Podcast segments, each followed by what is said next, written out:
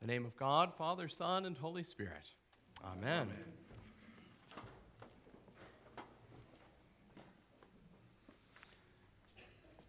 This past week, I came across a news article that seemed to pull forward the theme in Ruth chapter 3 today as we continue in our journey of stewardship. And rather than just recount it to you, I thought I'd show it to you this morning so you can take a look at it. It'll give you chills in a good way. Take a look at what I mean. Not many good news stories begin in such a bad news way. It happened last month here at Southwood High School in Shreveport, Louisiana. Plagued with violence. Over the course of three days, Another fight. 23 students arrested for fighting. Massive police response. But strangely, there hasn't been another incident since. Perhaps in part because of this most unusual crisis intervention team. Nobody here has a degree in school counseling. No majors in criminal justice. Your qualifications are? Well, Dad, we decided the best people who can take care of our kids are who? For us. So Michael Lafitte started Dads on Duty, We're out doing what we do for our babies. a group of about 40 Southwood dads who now hang out at the school in shifts. Let's go. Today, any negative energy that enters the building has to run a gauntlet of good parenting. What's going on, buddy? You moving fast. I like that horse. I immediately felt a form of safety. We stopped fighting, people started going to class. How could that be? You ever heard of a look? A look? Dads have the power to do that? Yes. Not many people know it, but yes. Let's go, let's go. But it's not just the firm stares and stern warnings. Make it to class, my son. It's also the dad jokes. They just make funny jokes like, oh, hey, your cereal's untied, but it's really not untied. And they hate it. They're so embarrassed by it. And it's that perfect mix of tough love and gentle ribbing that dads do so well that has helped transform this school. The school has really just been like happy and you can feel it. Which is why the dads plan to keep coming to Southwood indefinitely.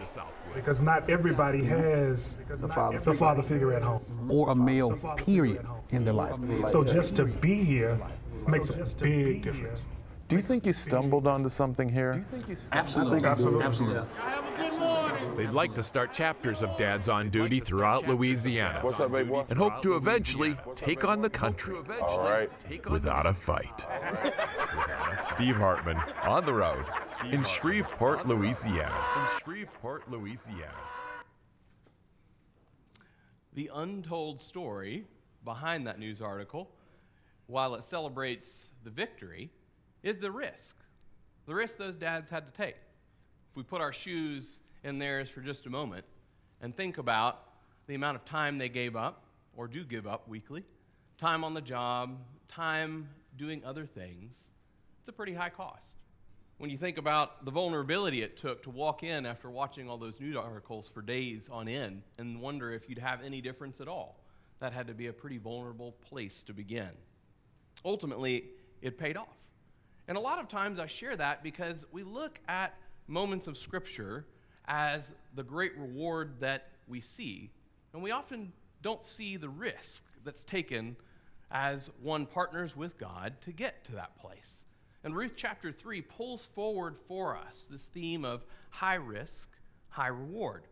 Um, but in order to grasp it, uh, we kind of have to get the context because we're not in an agrarian society. We don't quite get some of the images there. So let's just kind of get a little bit of a context to see the high risk that led to the high reward before us as we think about this in our own lives today in chapter 3, beginning in verse 1. Um, just as a recap, as you're orienting in your Bible or getting oriented on the screen here, remember um, we're looking at two widows, Ruth and Naomi um, who've returned back to Jerusalem after over a decade of famine in the land that led them elsewhere. As they return, um, they settle in, and it just so happens, no coincidences though in God's economy, right? That um, they encounter this kinsman, which we'll look at, this kinsman redeemer in Boaz, who has the ability to not only just provide for some of their needs, but um, redeem this whole situation for them. And now, as that relationship grows and um, it's beginning to blossom, Naomi desires that Ruth would not just survive in the land, but thrive in the land in which she has now sojourned. So she counsels Ruth on this plan, this plan to seek marriage with Boaz. Marriage would benefit Naomi as well, as she would be redeemed as part of that as well. But truly, we see that Naomi has Ruth's best interest at heart. That's what motivates her. But doing what is laid forth, to which Ruth agrees, um, is a high risk to Ruth. And to fully understand it, we have to kind of understand what's going on with the harvest in those days and what is being asked of Ruth. In those days, no machines, no quick fixes to do harvest, no combines, no uh, way to get around that. They did that by hand. And they would often do it outside of town in kind of an open air uh, barn of sorts um, where they would manually shuck the um, husk from the straw. And they actually did it at night um, or as the sun was setting and into the night to utilize the wind that would blow through at the, the end of the day. Um, and so, what they would do as they would harvest is they'd shuck the, um, the wheat from the chaff and they'd toss it in the air. And the lighter chaff would blow away, and the weightier wheat would drop back down to the threshing floor. And so they'd utilize this process. And it's probably worth zooming out just to grasp that for a quick second biblically. Think of all the images we hear of in um, even Psalms um, about how that's likened to the righteous and the unrighteous, right? Um, the righteous are like the wheat, the unrighteous like the chaff. Um, in a few weeks, hard to believe, we'll be beginning Advent, and we see that figure of John the Baptist emerge, right? And he begins talking about how Jesus uh, would be like this winnowing uh, fork uh, in his hand, how he would separate the righteous from the unrighteous, like the wheat from the chaff, and this image of threshing um, by those who would believe in God through faith in Jesus and those who would reject it at that time of judgment. We do well to kind of look at the global picture because that plays in to what we're looking at just in this particular context. And why now? Why such a forward motion? Well, Naomi knows that once the harvest is over, the natural connection point between Ruth and Boaz will go away. There's not a reason they would really interact at that point. And so she plays forward this plan. She counsels Ruth to what? Wash her face, anoint her head, put on her cloak, all signals that she's no longer a widow that's grieving, but now has ended her mourning and is appropriately uh, available to be betrothed once more. And then, in perhaps one of the most misunderstood verses of this book, um, she counsels Ruth to go observe where Boaz lies, uncover his feet, and then lie down. Now, as an aside, we should note that there's nothing more to be read into that than is actually in the text, and we'll get into why in a moment. But um, it's, a, it's an image that would indicate to Boaz her desire to be betrothed. The chapter earlier, he himself has said um, in that biblical phrase, casting his uh, wings over this family to tend to them. Um, the blanket itself would be an image of that. If he would extend that over her, um, it would be a sign that indeed he would be willing to do that. So, what Ruth is being asked to do is kind of call Boaz's uh, question in that moment. Nothing more, nothing less, just quite literally what it is in the text. Because Boaz probably isn't even thinking about Ruth in this way. He may be a little bit older, um, and he wouldn't presume to be that forward. Um, they're both very upright and moral individuals, and we'll see a little bit more about that in the text. But um, it shows and indicates the desire.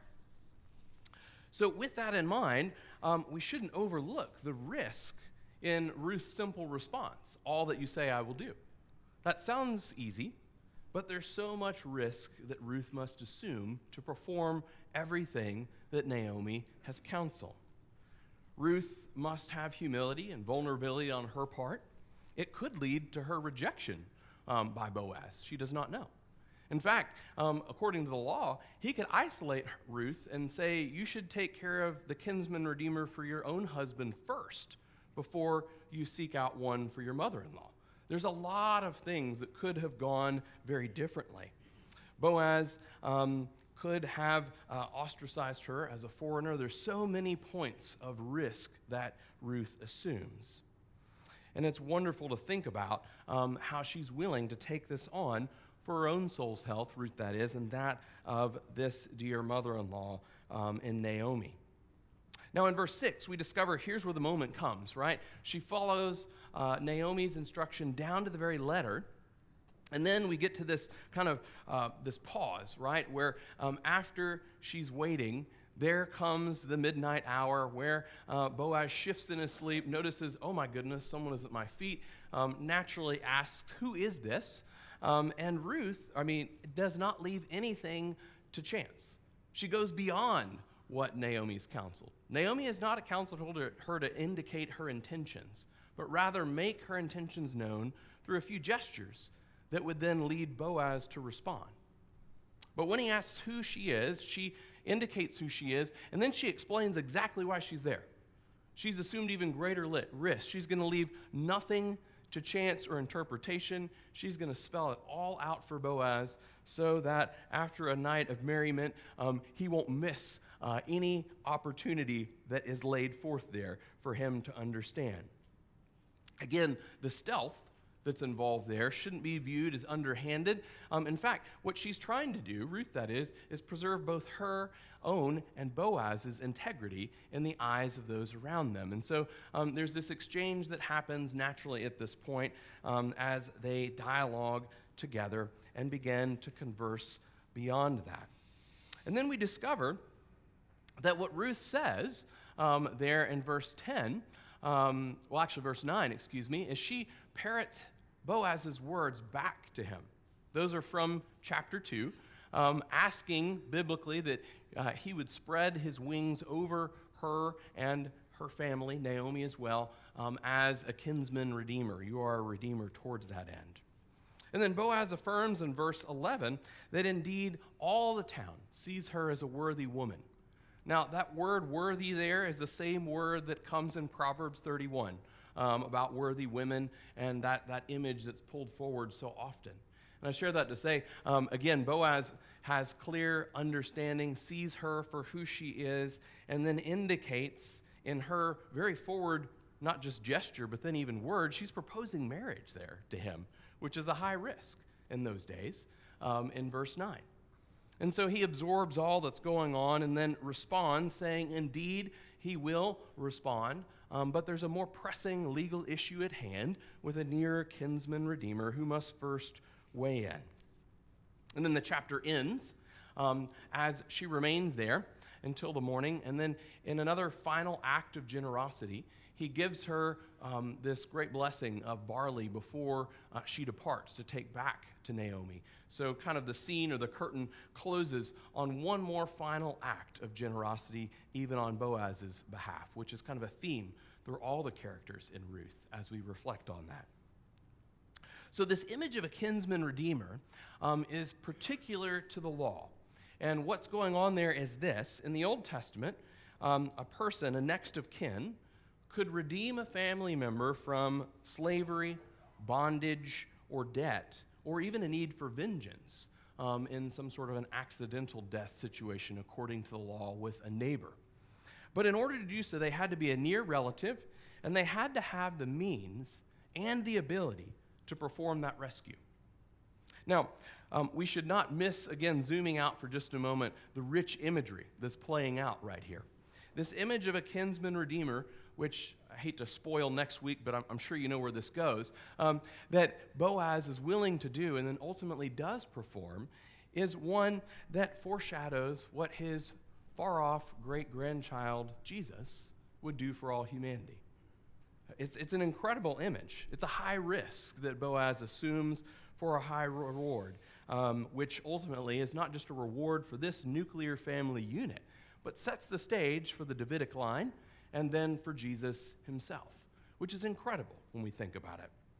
And Boaz, um, not unlike Jesus, is willing to let the nearest kinsman redeemer own up to this opportunity. But if he will not, and he does not, then Boaz steps in.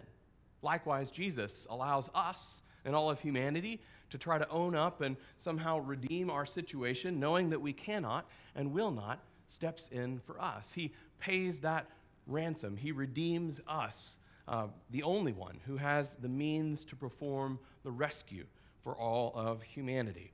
Stepping in, as we know, at a high risk, just into creation itself, despised and rejected by men, and in so doing, um, redeems all of humanity so that we might be the ones who receive the reward, namely life with Him forevermore. And to conclude the beautiful and rich imagery, um, as Paul uses the church personified as the bride of Christ, we almost can see mirrored there Boaz and Ruth, Jesus and the church, um, what he does for us. It's just uh, immensely rich when we reflect on it. And all of this is important to us as we think about stewardship because when we talk about offering our time or our talent or our treasure, and we think about the risks that are involved as we do so, um, if that dialogue in our hearts or before the Lord begins from any place other than couched in a response to what Jesus has done for us, we'll, we'll miss it. Um, we'll, we'll quantify it. We'll want to uh, kind of, you know, figure that out. But when we start from a place recognizing with a generosity in which Jesus has redeemed us, it reframes anything that we can offer back to Him. And so I share that because as we kind of enter into this last week, I think there's something for us to reflect on. As we move throughout life, the goal is not just to get to the end of life whereby we finish well and um, enter into God's presence. Yes, that's true, and that's what we believe. But the goal is that as we move throughout life, we might, by God's grace, look a bit more like the one we follow Jesus himself, being more formed into his image and more formed into his likeness as we do so. But doing that requires decisions that we make along the way. So, as it pertains to our stewardship, one last thing to reflect on, one last question for you and I as we think about the high risk, high reward imagery in Ruth chapter 3, perhaps is this. From that place, are we willing to become more generous in response to God in use of our time and our talent and our treasure towards Him? I'd ask you to reflect on that in your own heart this week um, because next week, as I mentioned at the beginning of worship, we have a chance uh, to respond. Uh, we have a chance to bring our commitments before the Lord um, in those areas. And as we do so, we have a choice to make. We can either just respond as we always have financially, just kind of write it in, um, or we can prayerfully look at that. We can wrestle with that before the Lord, leaning not on our own wisdom or understanding or looking at the present times as Boaz did in his day, as we've looked at, but prayerfully um, asking the Lord what he would ask of us as we move forward and draw closer to Him, um, either towards a biblical tithe or um, just in some way that we can make account for Him in response to our generosity um, that He has given us. When we look at um, the use of our time, um, in this day and age, uh, regular church attendance is no longer measured weekly. Um, church stats say that a regular church attender comes every four to six weeks. That's the measure. Um, so, as we think about that, how might we move forward to prioritize worship of God um, more intentionally? Um, that it's truly blocked off. Maybe if, if, if that is a, a, a, metric for you, could you, could you add one more week in um, to, that, to that four to six weeks period?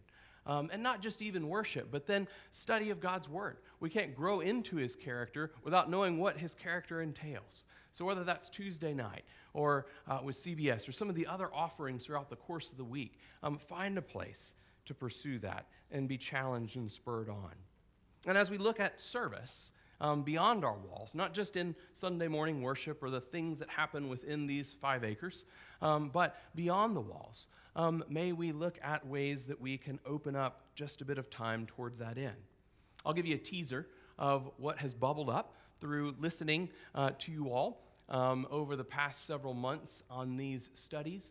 Um, these themes about young families and marriages and um, um, who's around us has just been called forth in prayer for many groups. And so, um, not unlike those dads, there's going to be an opportunity you'll hear about um, in a few weeks uh, where we can actually go into a local school um, for gospel purposes um, to present the love of Jesus to them in the school where they reside, in an area that we are already invested in. There's great opportunity there. Um, and every generation has that obligation, I would say, because we're the fruit of the generations that went before us, who created that opportunity, raised us up, the faithful ones you can think back of by name and on a day like today in particular, um, who invested in your life somewhere along the way. Um, and it's our turn, whatever age and stage we're in, to reach down to the next generations as well. So I'd ask you to pray about that this week. Be intentional and prayerful in response to the Lord as we look at our time and our talent and our treasure for this next year and where we can respond um, to the Lord toward that end. And I ask your prayers for me and our family as we look at ways that we can partner with you and honor God in all areas of our lives, remembering indeed there may be a high risk, but it is a high reward as we seek pursuit in the upward call in Christ Jesus. In the name of the Father, and of the Son, and of the Holy Spirit. Amen.